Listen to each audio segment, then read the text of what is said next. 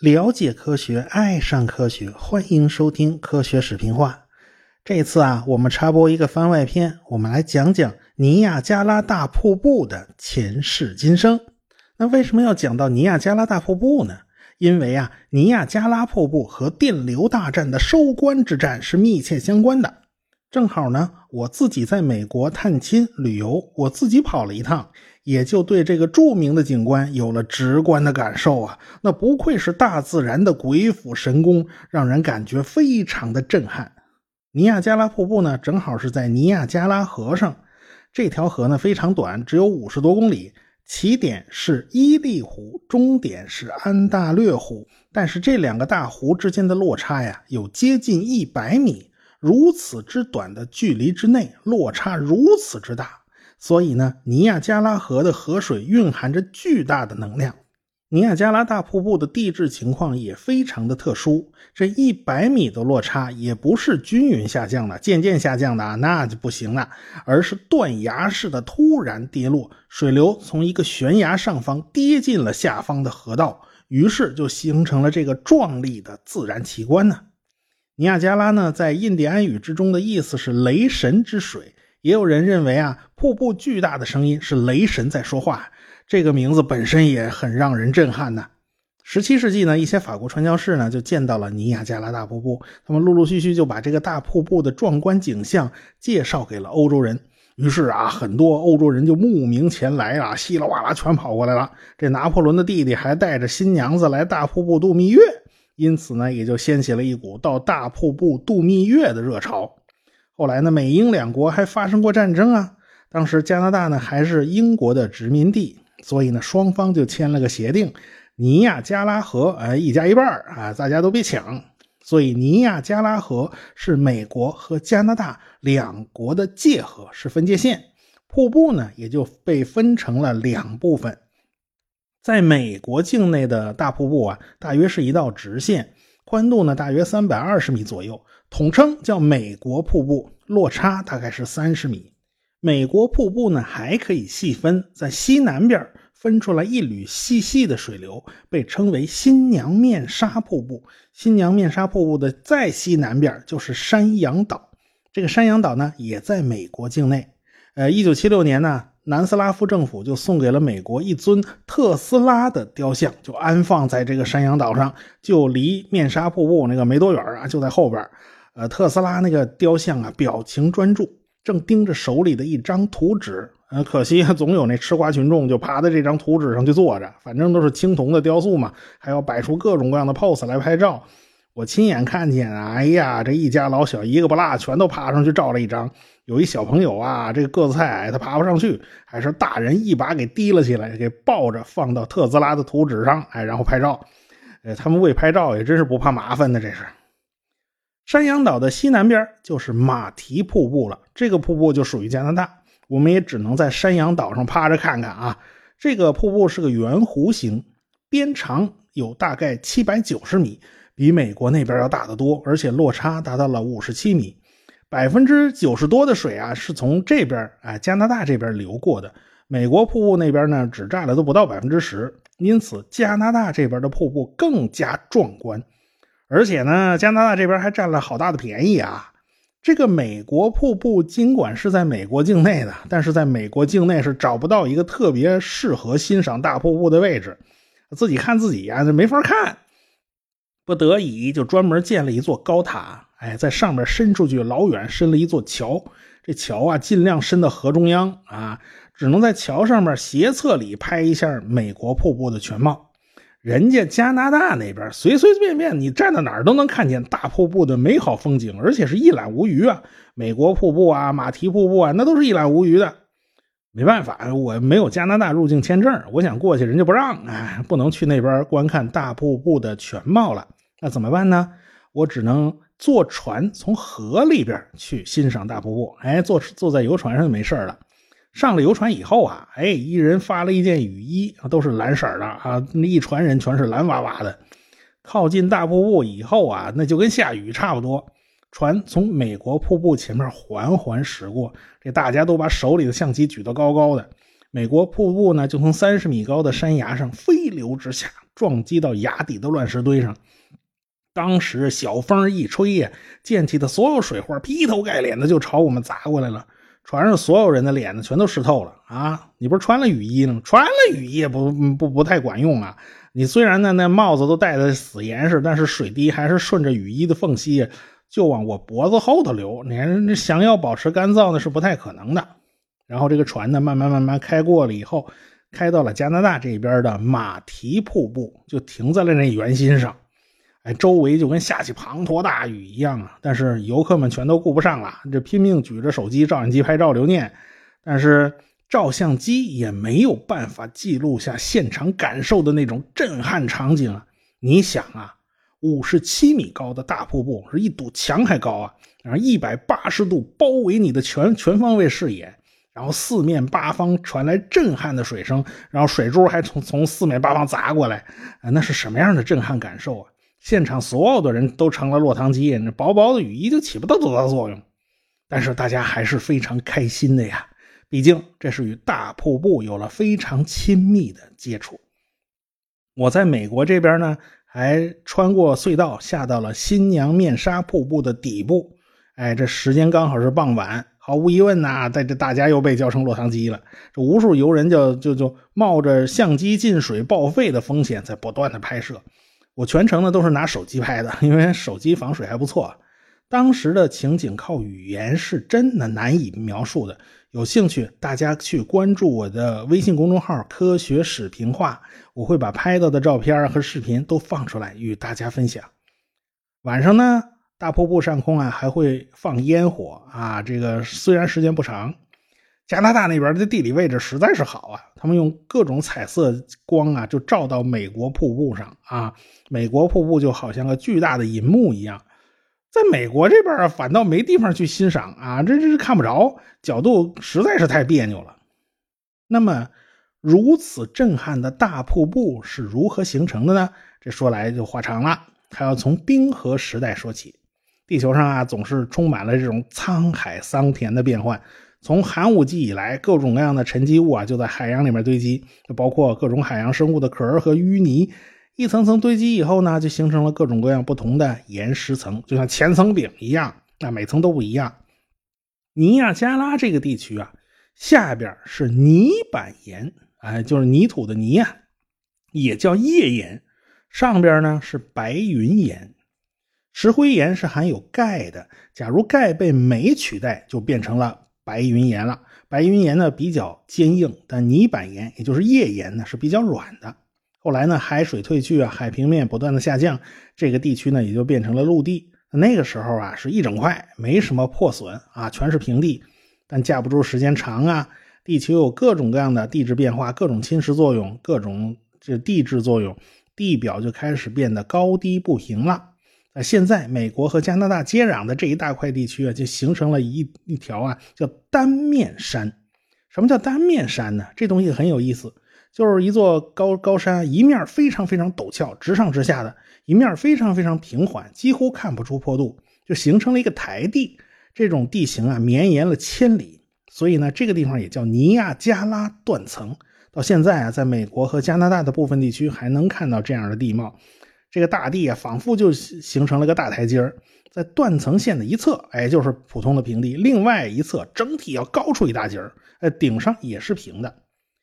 接下来呢，就到了冰河时代了。冰雪啊，都是一点点堆积形成的，形成了巨大的冰盖就覆盖在了北美大陆上。尼亚加拉这个断层就被压在了冰川底下。气候暖暖和的时候啊，冰川就会后退。天寒地冻的时候呢，冰川就会向南延伸，经过无数次伸缩呀，就极大的改变了当地的地形地貌。地面也不是完全不变形的啊，上面压了个厚厚的冰雪的那个盖儿啊，哎，这个地面也会被压变形的。到了一万八千年前，天气开始转暖了，冰雪开始消融，这地壳板块呢也就开始反弹，地面就开始缓缓的抬升了。同时呢。北美的五大湖开始形成了，大家有点地理知识，可能都会知道，北美的苏必利尔湖是世界上第二大湖，仅次于里海，而且呢，它还是世界上第一大淡水湖。旁边呢还有密歇根湖、休伦湖、伊利湖和安大略湖等等一大串的湖泊。这些呢都是当年冰川留下来的遗迹。冰川刚刚退去的时候啊，大量冰雪就融化了，哎，融化在地这当地了。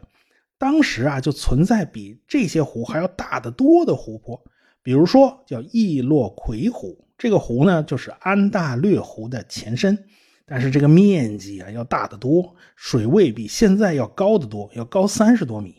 随着水位的下降呢，早期的伊利湖和易洛魁湖就开始分离了。恰好分离的地方就是在尼亚加拉断层这个地方。哎，尼亚加拉断层呢，恰好通过两个大湖之间的连接地带。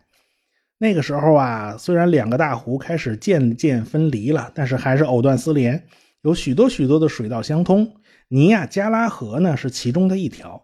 河水呢就从高地上伊利湖就流进了地势低的易洛魁湖。那时候易洛魁湖的南岸就是现在的尼亚加拉断层线附近。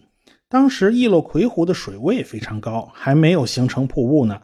断层线大概的位置呢，就是在现代的大瀑布位置的下游十公里左右的地方。哎，你要是到那儿去呢，可以清晰的看到一个大台阶。哎，再往后呢，冰川就逐渐退去了，易洛魁湖呢也就不断不断缩小，水位不断不断降低，然后尼亚加拉断层啊就凸显出来了，它就显得特别特别高。其他的水道呢也都断绝了，只剩下尼亚加拉河的水啊，源源不断的从伊利湖流进易洛魁湖。哎，这个易洛魁湖也就是安大略湖的前身，它越缩越小呢，就变成安大略湖了。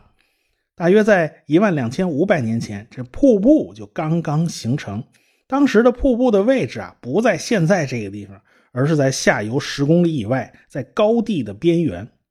这片高地的地质呢很有特点，就像一层层的三明治，上边一层是坚硬的白云岩，下边一层啊是不那么硬的页岩。哎，所以上下两边是不一样的硬度。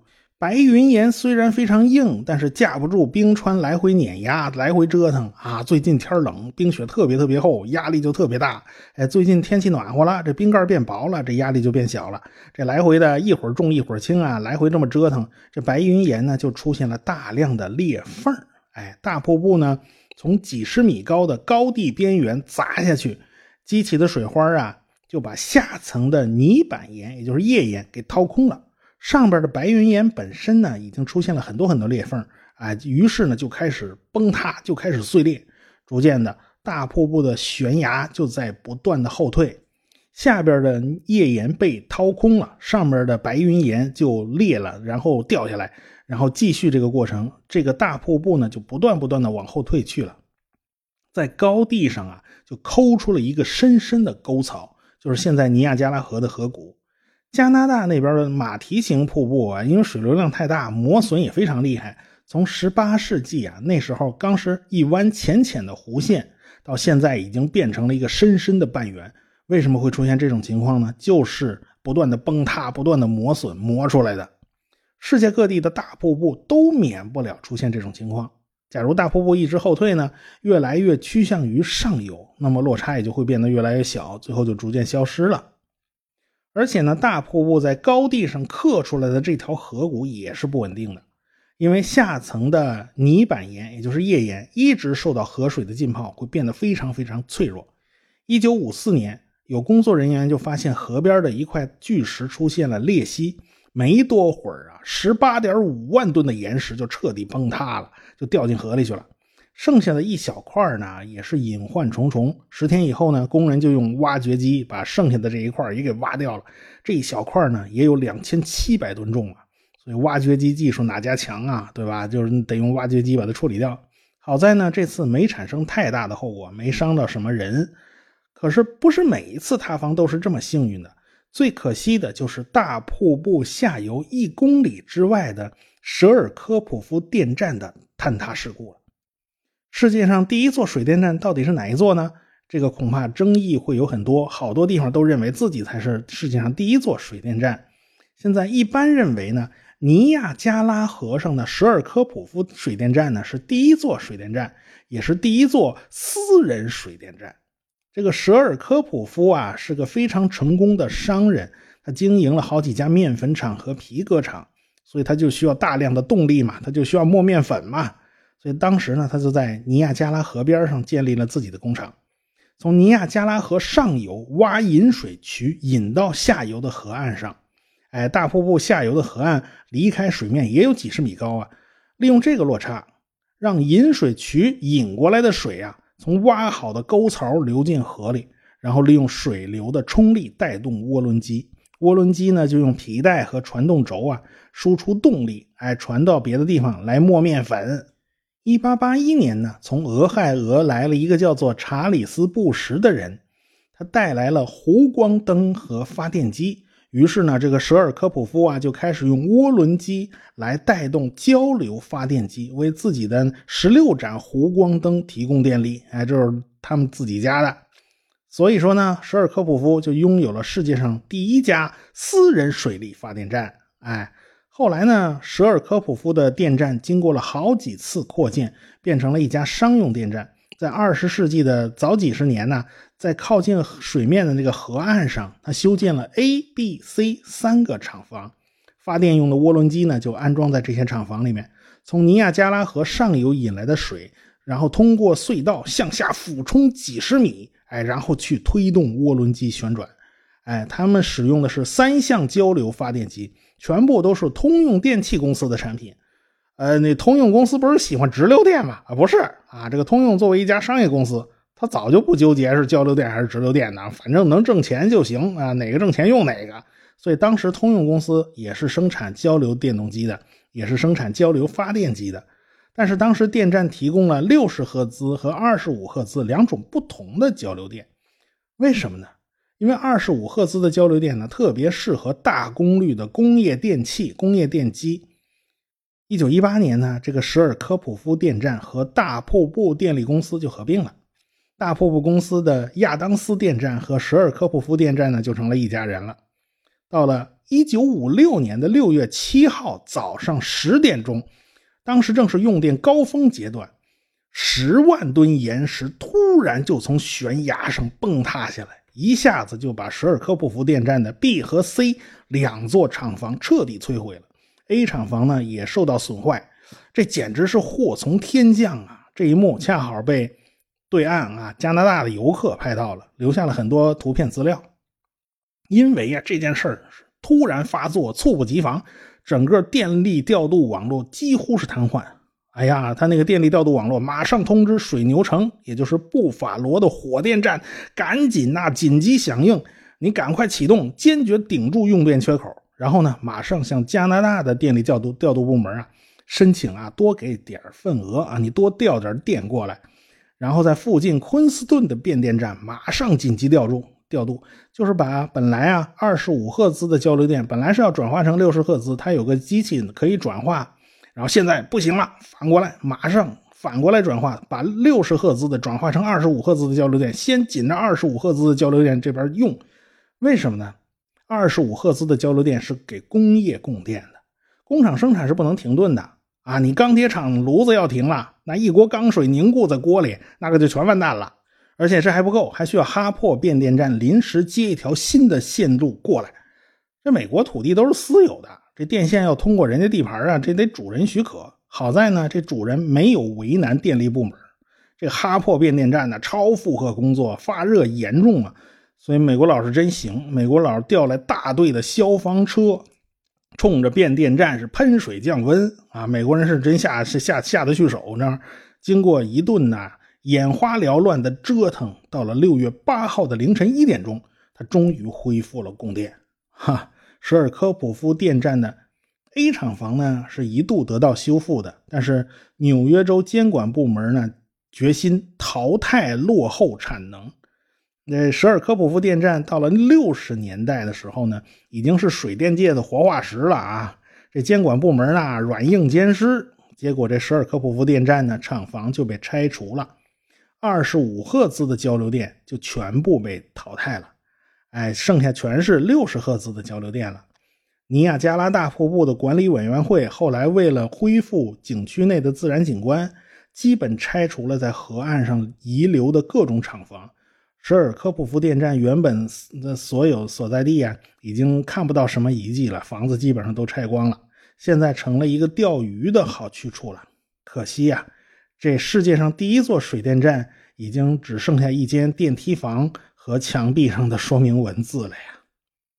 景区的管理委员会啊，为了保住这个大瀑布啊，这是这个自然景观呢，已经动用了各种各样的手段了。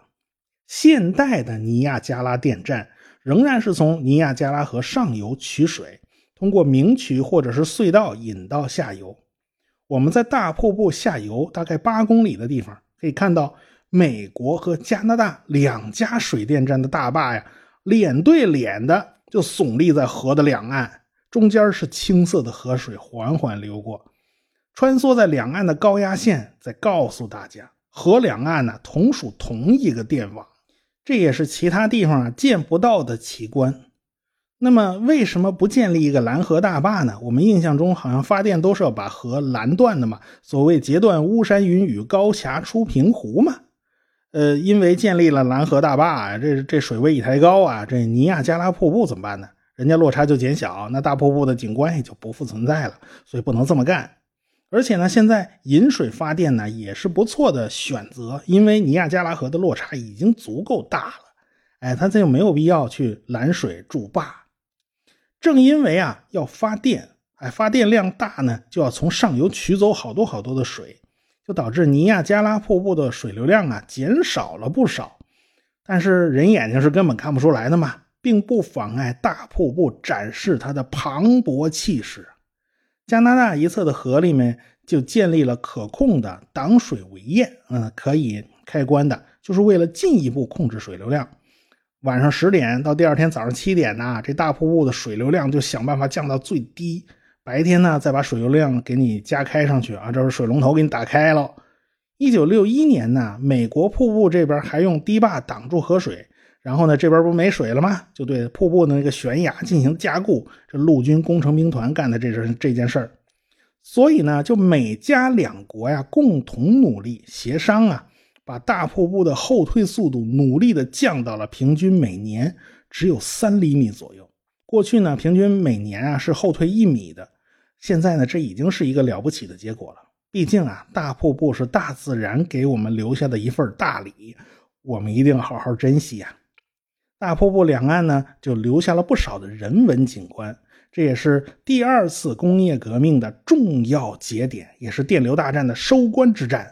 哎，因为这个收官之战就发生在尼亚加拉大瀑布，要不然你弄一特斯拉铜像立的这个尼亚加拉大瀑布公园干嘛呢？这是对吧？否则跟他有半毛钱关系啊！哎，有关这件事呢，我们下次再说。学声音。